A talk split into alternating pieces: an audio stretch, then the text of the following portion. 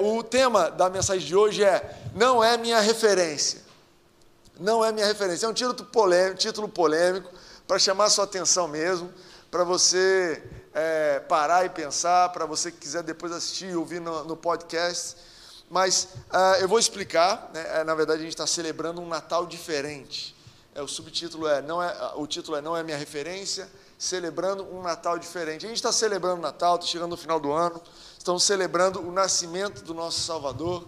Essa semana eu estava num posto de gasolina e estava lavando a mão no banheiro e aí eu ouvi um áudio assim. Nós estamos, é, Feliz Natal, quando nós comemoramos o nascimento do nosso Salvador. Pô, eu achei lindo, falei, caramba, o nome de Jesus sendo declarado em todo lugar, até no banheiro do posto. É isso aí. Eu fui fortalecido pela fé. Não sei quem teve essa ideia, mas se você está ouvindo isso aqui, me fortaleceu. E a gente comemora que Jesus veio como homem, né? Jesus se tornou 100% homem e veio ter com a gente. Ele teve todos os aspectos de ser um ser humano, inclusive nascer um dia. Deus não nasce, Deus não tem começo nem fim. Mas Jesus, ele teve um dia que ele nasceu. Que lindo, né? E a gente comemora isso. Ele se tornou como nós, 100% como nós, para que o relacionamento dele conosco fosse baseado em igualdade, em compaixão, em misericórdia. Nós nos relacionamos com Deus que sabe o que nós estamos passando, porque ele veio e passou pelas mesmas coisas. Não é lindo isso? Olha o que diz aqui, trouxe para vocês, Hebreus 4, 15 e 16, diz assim: Pois não temos um sumo sacerdote, né? É, usando a figura do Velho Testamento do sumo sacerdote, que era o pastor máximo, o líder máximo religioso ali, que representava a nação. Então, pois não temos um sumo sacerdote, Jesus, que não possa compadecer-se das nossas fraquezas, mas sim alguém que passou por todo tipo de tentação, porém sem pecado. Você está sendo tentado a desistir, você foi tentada a, a, a perder a razão, tentado a não perdoar. Jesus passou por tudo isso, porém sem pecado. Aproximemos-nos do trono da graça. Então, porque ele passou por isso, hoje ele nos convida assim: aproximemos-nos do trono da graça com toda a confiança. Sabe? Ele não passou por isso para te julgar, ele passou por isso para que você pudesse se aproximar com confiança que você pudesse saber quem eu vou falar com alguém que me entende. Não só confiança, a fim de receber misericórdia. Ele é um Deus misericordioso. Ele passou por tudo isso, porque ele sabia: olha, eu não sei se esse pessoal vai acreditar que eu sou misericordioso. Eu preciso ir lá, para eles olharem no meu olho, para eles entenderem que eu estive na situação deles, para eu entender, para eles saberem que eu sei que é difícil e, de alguma forma, buscarem misericórdia. Lindo, né? a fim de recebermos misericórdia e encontrarmos graça, que é favor imerecido, que nos ajude no momento da necessidade. Não é que nos julgue, não é que nos condene, mas que nos ajude no momento da necessidade. Esse é o nosso Deus, esse é o tipo de relacionamento que ele veio ter conosco. Mas nem todo mundo tem relacionamento com Deus. Nem todo cristão tem um relacionamento com Jesus baseado em misericórdia, graça, compaixão, confiança, ajuda Muitos cristãos não têm esse tipo de relacionamento com Jesus. E eu queria, é, então, falar um pouquinho para você sobre esse tipo de relacionamento. Ou melhor, eu queria apontar alguns é, caminhos que às vezes a gente se perde para que você possa celebrar um Natal diferente, ter um novo entendimento de quem Jesus é. Amém? E o ponto principal, o título dessa mensagem, ele não é uma referência para mim. Ele não é minha referência. Porque essa semana eu estava uh, ouvindo uma palestra de trabalho e a pessoa estava falando o seguinte: existem algumas estratégias de negócio, existem algumas estratégias de, uh, de como fazer as coisas que elas não deveriam ser aplicadas literalmente, exatamente, elas deveriam ser apenas uma referência. E como referência, você deveria olhar para aquela estratégia e avaliar o qual é a parte daquela estratégia que se aplica ao seu contexto, e aí você pega aquilo que tem a ver com o seu contexto e descarta aquilo que não tem a ver com o seu contexto. Essa era a palestra que eu estava assistindo. No meio da palestra, e aí fica a dica, né? Você pode estar no meio do seu trabalho e ouvir o Espírito Santo. O Espírito Santo falou comigo, Timóteo, muita gente leva um relacionamento com Jesus como se ele fosse uma referência. Exatamente como esse cara está falando.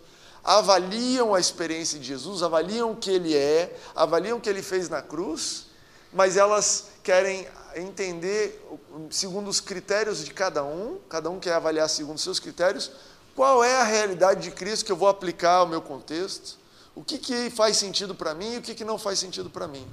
Um relacionamento com Jesus baseado nos meus critérios. Isso é ter Jesus como uma referência. E o meu convite para você nessa manhã é que Jesus não seja a sua referência, que você não submeta Jesus aos seus critérios para verificar o que é da parte de Jesus que faz sentido para mim e o que não.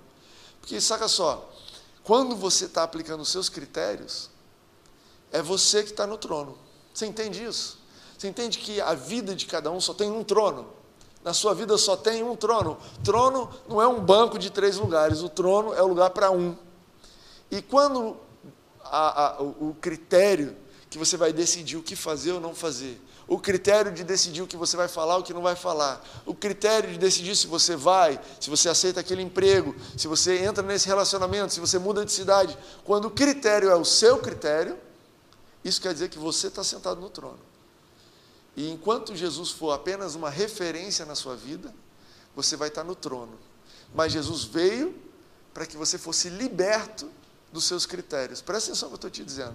Jesus veio para que você fosse liberto dos seus critérios, porque os meus critérios, as minhas decisões sem Jesus, elas me levaram a uma vida apertada, sufocante, limitada, porque os meus critérios são incapazes de olhar dois centímetros para frente.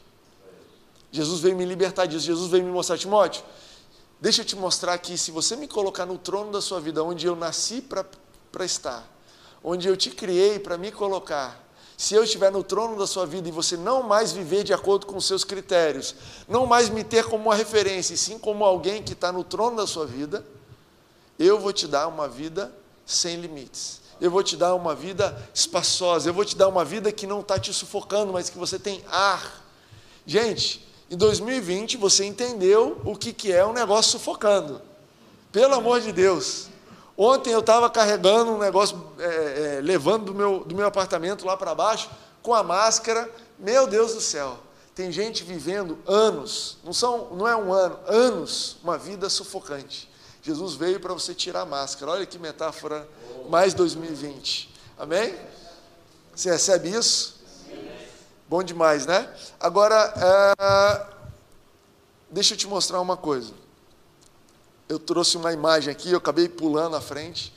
Deixa eu te mostrar a diferença de uma referência e de um exato.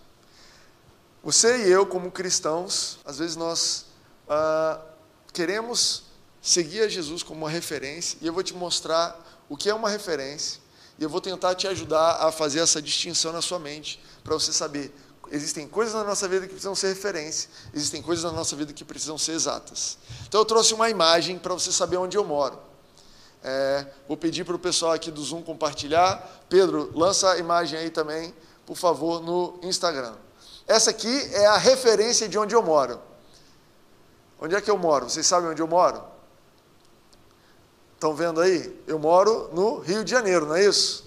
Dá para saber que se você chegou aqui nesse lugar, tem aqui no Zoom tem uma imagem também da reserva, né, da Barra da Tijuca. Então, se você está aqui nesse lugar, você sabe que você está mais ou menos perto da minha casa.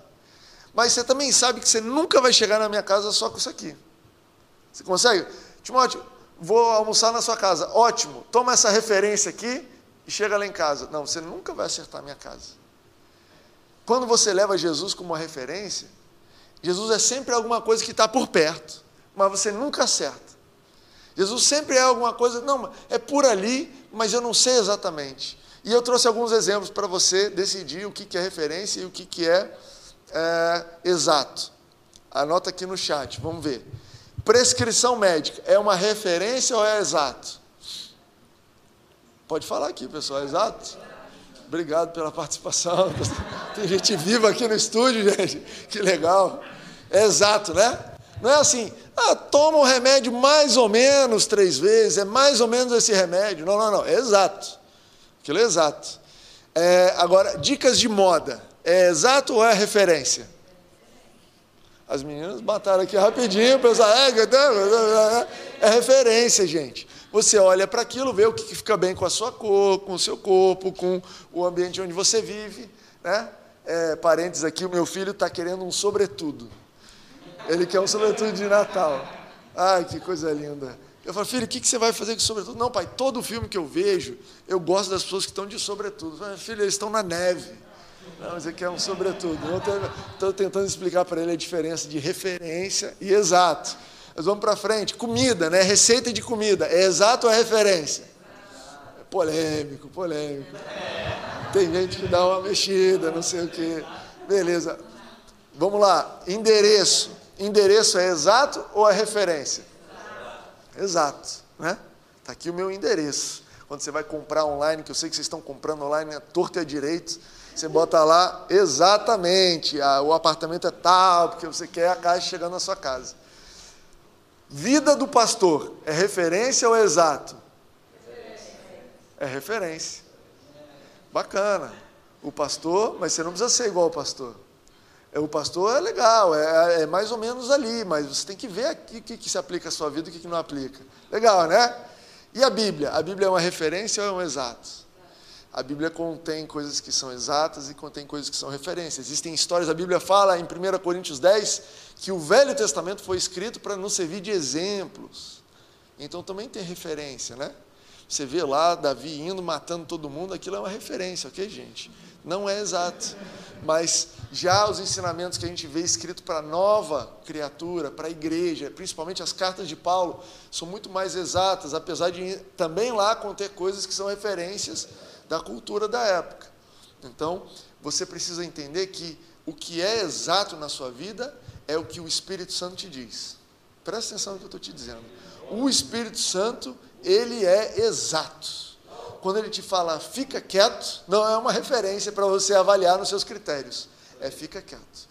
Quando ele te diz vai que eu estou contigo, não tenha medo, é porque ele está dizendo literal, naquele caso, é exato. Amém? Pegou a diferença aí? Nova igreja em Ipanema. Outro motivo porque Jesus não é minha referência e porque eu te convido a viver um, celebrar um Natal não como uma referência, Jesus aquela figura importante. É porque referência implica que você está tentando ser igual. Não é isso? Ah, a minha referência de quê? De jogador de futebol, a minha referência de é, profissional de marketing, profissional, a minha referência de profissional de investidor é quem? É o Warren Buffett. Ele é a minha referência. Quer dizer que eu estou tentando ser igual a ele, eu estou tentando copiar. E deixa eu falar uma coisa importante aqui. Muito cuidado quando você está tentando ser alguma coisa ou tentando fazer. Porque no momento que você está tentando fazer, você está dizendo que você não é. Então, muito cuidado com o que você tenta. Porque o diabo, uma das formas sutis que ele insere a mentira na nossa vida, e você vai ver isso desde Eva, é tentando te fazer, é, é, é, te provocando para você tentar ser algo que você já é. E na hora que você está tentando ser, você está admitindo, está colocando a sua fé que você não é. Então, eu trouxe o um exemplo básico, né? E eu estou no momento aqui. Então, existe uma pessoa que está tentando ser um surfista. Você entende que quem tenta ser um surfista nunca será um surfista? Eu trouxe surf para não entrar em detalhes de outras coisas, é uma coisa mais boba e besta. Mas você pode pensar em alguém que está tentando ser um pai, tentando ser um marido, tentando ser um profissional. Mas pensa no surf. Quem está tentando ser um surfista nunca será. Agora, o camarada que pega a prancha, entra no mar e pega a primeira onda, ele é tão surfista quanto o melhor surfista do mundo. Entende isso? A diferença de tentar e de ser. E aí tem uma frase que não está na Bíblia, mas está em Star Wars, do Yoda, que diz assim, é em inglês, né? Ela diz, do or do not, there is no try. Em português quer dizer, faz ou não faz, não existe tentar. Pô, profundidade em Star Wars, vocês não contavam com a minha astúcia. Ou você faz, ou você não faz. Não existe tentar. Olha o que a Bíblia diz a seu respeito. Presta atenção que eu vou te mostrar alguns versículos agora do que a Bíblia diz que você é. Não está dizendo para você tentar ser. A Bíblia está dizendo que você é. Presta atenção nisso. Lê comigo aqui, Colossenses 3, versos 2 e 3 dizem assim: Mantenham o pensamento nas coisas do alto e não nas coisas terrenas, pois vocês morreram e agora a sua vida está escondida com Cristo em Deus. Me diz, a sua vida está, estará. Não, agora você vai tentar ter uma vida com Cristo. Não, não, não. Agora vocês morreram com Cristo e agora a sua vida está escondida nele. Isso é um fato. Não está dizendo para você tentar nada disso. Vamos continuar. João 17, 22, a oração de Jesus, a gente viu isso em 2020. Mas vamos lá. Jesus orando ao Pai, dizendo assim: Deles a glória que me deste. Então, Pai, eu dei aos meus seguidores, aqueles que me seguem pela palavra, que creem por causa da palavra, eu dei a eles a minha glória, como você me deu, Pai, para que eles sejam um, assim como nós somos um. Eu neles e tu em mim. Então, Jesus não está dizendo assim: olha só, Pai, eu, eu dei a minha glória para que eles pudessem tentar ser alguma coisa. Não, não, não, Pai. Eles são um comigo, assim como eu sou um com você. E, no entanto, é muito mais fácil as pessoas acreditarem que Jesus é um com o Pai. Né? A teologia da Trindade é super fácil das pessoas entenderem. Mas e a teologia da nova criatura? Porque ele é um com o Pai, assim como você é um com ele. Eita! Pois é, não estava dizendo para você tentar. Vamos para mais uma, 1 João 4,17. Isso aqui eu aprendi com o pastor Maurício Fragalho. Segundo ele, um dos versículos mais importantes da Bíblia. Diz assim: Pois segundo ele é, também nós somos nesse mundo. 1 João 4,17. Segundo ele é, também nós somos nesse mundo. Não, Timóteo, vai ser no mundo futuro. Não. Nesse mundo. Não, mas é para eu tentar ser como Jesus? Não. Jesus não é uma referência para você tentar ser como ele. Você é um com ele o fato dele ser um com você te deu um espírito perfeito. Você, em, no seu espírito, você tem uma vida plena, abundante, tranquila, paciente, amorosa, feliz, com benignidade, com domínio próprio. Tudo isso está no seu espírito. Tem um pastor que eu ouço, Andrew, Andrew Womack, e ele diz assim: Você é um terço perfeito. né? Se você pensar que você é espírito, alma e corpo, ele diz um terço perfeito. Eu não acho que funciona assim, acho que o nosso espírito envolve alma e corpo. Então, para mim, esse percentual é tipo 110%, para dizer as frases, o percentual preferido aqui do Jaime, 110% perfeito. Você tem esse espírito perfeito dentro de você. Você não está, presta atenção, você não está tentando seguir os passos de Jesus. Seguir os passos de Jesus é ter Jesus como uma referência. Você está aprendendo a dar os passos com Jesus. Olha que sutil a diferença, mas faz toda a diferença. Não, não, mas Jesus fez isso, então também vou fazer. Ah, ah, ah. Não é o que ele fez, é o que ele está fazendo hoje através da sua vida. Não é o que ele fez, mas é o que ele faz. Os passos que eu dou hoje são os passos de Cristo em mim.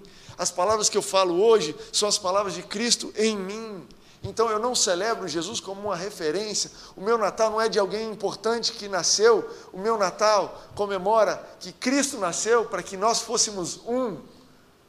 E aí a gente pudesse andar juntos. Isso é bom demais, não é verdade? Na velha aliança, na aliança da lei, existia essa história de tentar. Essa coisa de tentar só existe quando você coloca a referência fora de você. Só existe quando você fala assim, ó, tá aqui as regras, tente cumprir. E aí você faz uma separação entre eu e as regras. Né? Na velha aliança da lei, você estava sempre tentando, sempre consciente do que você não estava cons conseguindo, e cada vez mais você voltava a sua atenção para o que você não conseguia. Igual o boletim, né? Recebi agora final de ano três boletins lá em casa. Três boletins lá em casa. E aí o que?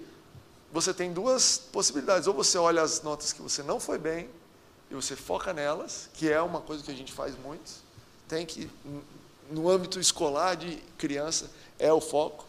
Ou você olha as coisas que você foi bem e avança. Com, com Jesus não é, a lei funcionava como um boletim. A lei te dizia, olha, está aqui, como é que você vai medir? Está aqui a sua nota. Está aqui como você está indo. Está aqui a regra, respondeu certo, foi bem, respondeu mal, não foi bem. As pessoas achavam que alguém era capaz de passar de ano na lei, mas a lei nunca foi dada para que você passasse de ano. A lei foi dada para que todo mundo tivesse a consciência que está todo mundo de recuperação e depende do favor de um Salvador. E aí, Jesus veio com a nova aliança que se baseia não na lei, não nos méritos, mas se baseia na graça e no favor de Deus. Gente, esse período de Natal é um ano, é um período para você ainda mais se aprofundar na graça de Deus sobre a sua vida. Ainda mais se aprofundar naquilo que ele fez por você, não é por méritos. A gente é tentado a chegar ao final de ano e falar: será que eu fiz bem? Né? Será que eu mereço presentes? E não é isso. Não é isso. Jesus, ele fez tudo que ele precisava para merecer, para resolver essa questão do merecimento, para que você pudesse receber pela graça. E na graça, você não tenta, você é. E o que acontece quando você erra na graça? Existe perdão, existe misericórdia, e na graça existe um negócio chamado arrependimento, mudança de mentalidade. Tudo isso está na graça, mas o seu foco não é nisso. O seu foco é em ficar firme naquilo que você já é e andar com Cristo, não como uma referência, mas como alguém dentro de você. Amém? Anotei aqui: Jesus não é minha referência, ele é um comigo. Neste Natal eu celebro aquele que me transformou pelo seu favor. Nesse Natal eu comemoro aquele que me transformou. Eu quero, me, eu quero comemorar nesse Natal que o nascimento de Jesus me fez uma pessoa mais paciente em 2020.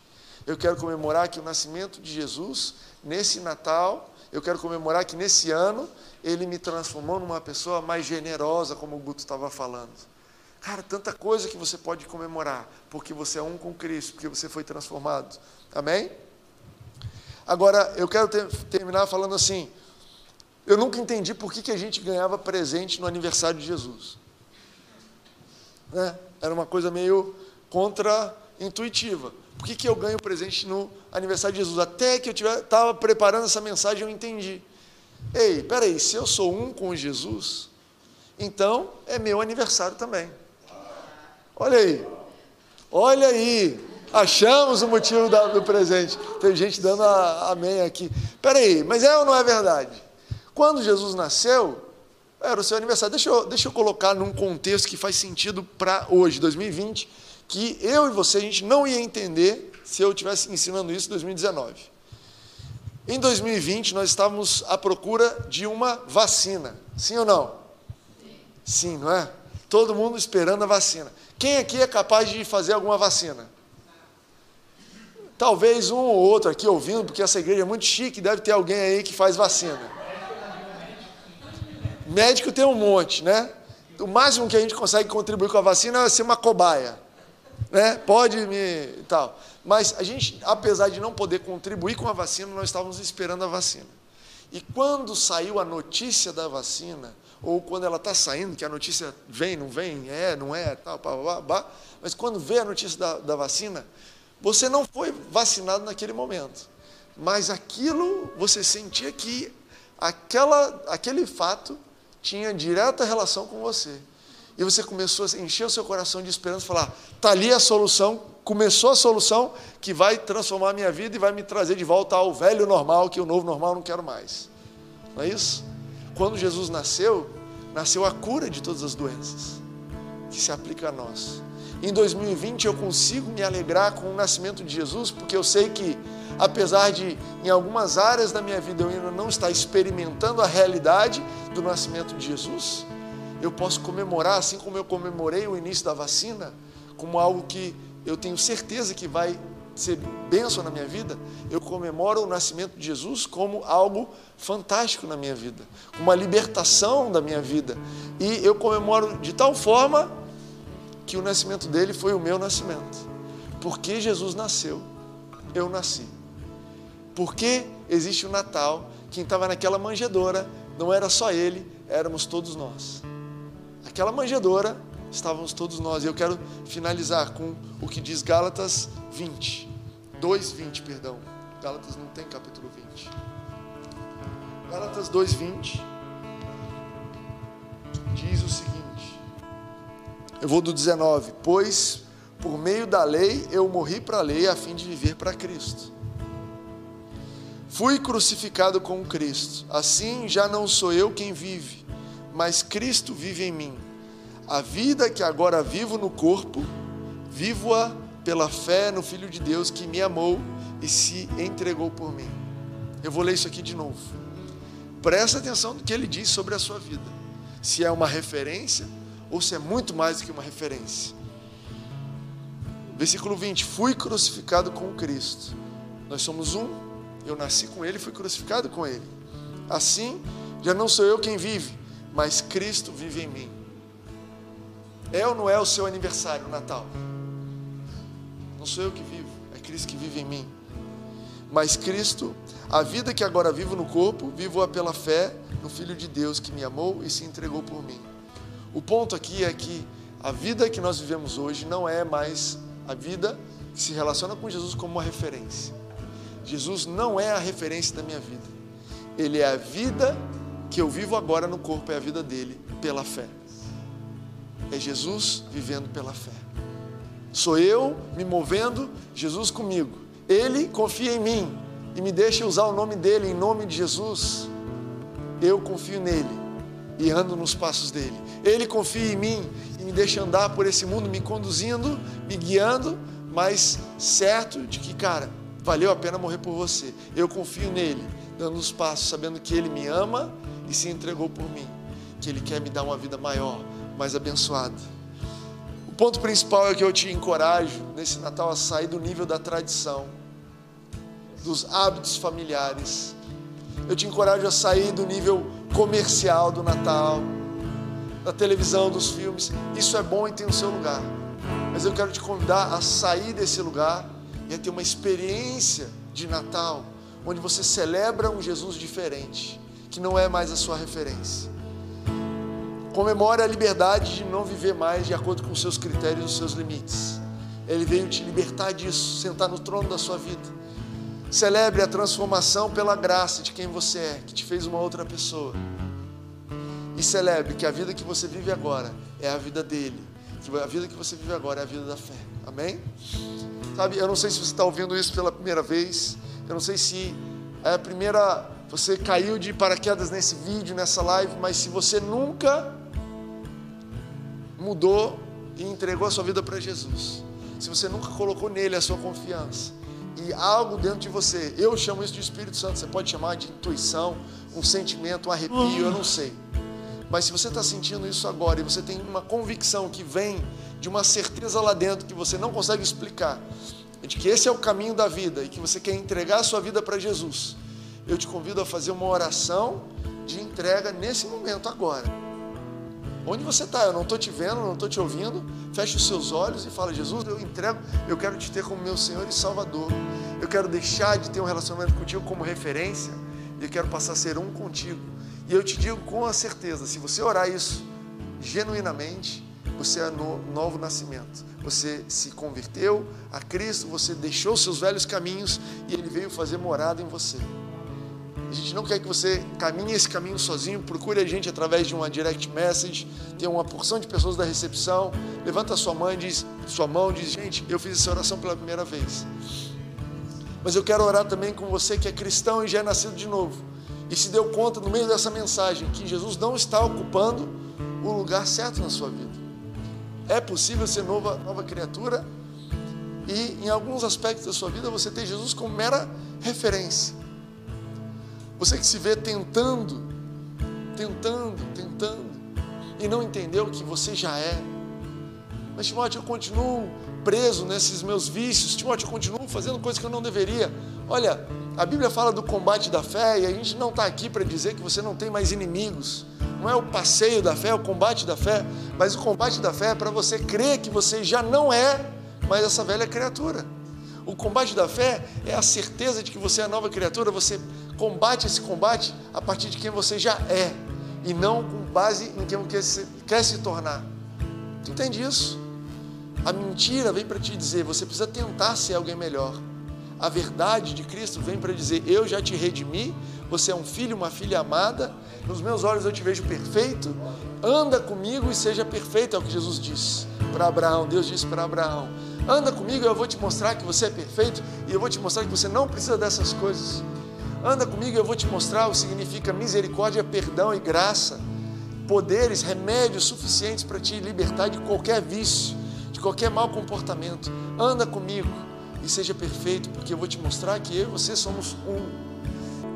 Eu quero desejar a você e eu, junto com todo, todos os voluntários e toda essa igreja, nós queremos desejar a você um Feliz Natal, um Natal diferente, um Natal que você entende que essa história era sobre você, que quem estava nascendo ali era o seu Salvador, que a sua vida estava encontrando uma nova esperança ali, e que esse Natal seja comemorado, exaltando a glória, a graça, o favor de Deus na sua vida. Que esse Natal, esse final de ano seja é, celebrado por você e pela sua família como um sinal de que existe esperança para a humanidade, um sinal de que existe esperança para a família, existe esperança para a sua vida, existe esperança de saúde, esperança de bons relacionamentos, esperança de prosperidade, esperança de novidade de vida, esperança de um mundo diferente, esperança de libertação de traumas, esperança de perdão. Comemore e celebre essa vida que nós vivemos agora, não mais a nossa vida, mas a vida de Jesus vivida pela fé. Aproveite isso. Tenha uma boa semana, uma semana é, generosa. Seja generoso com as pessoas à sua volta. Deus te abençoe. Amém.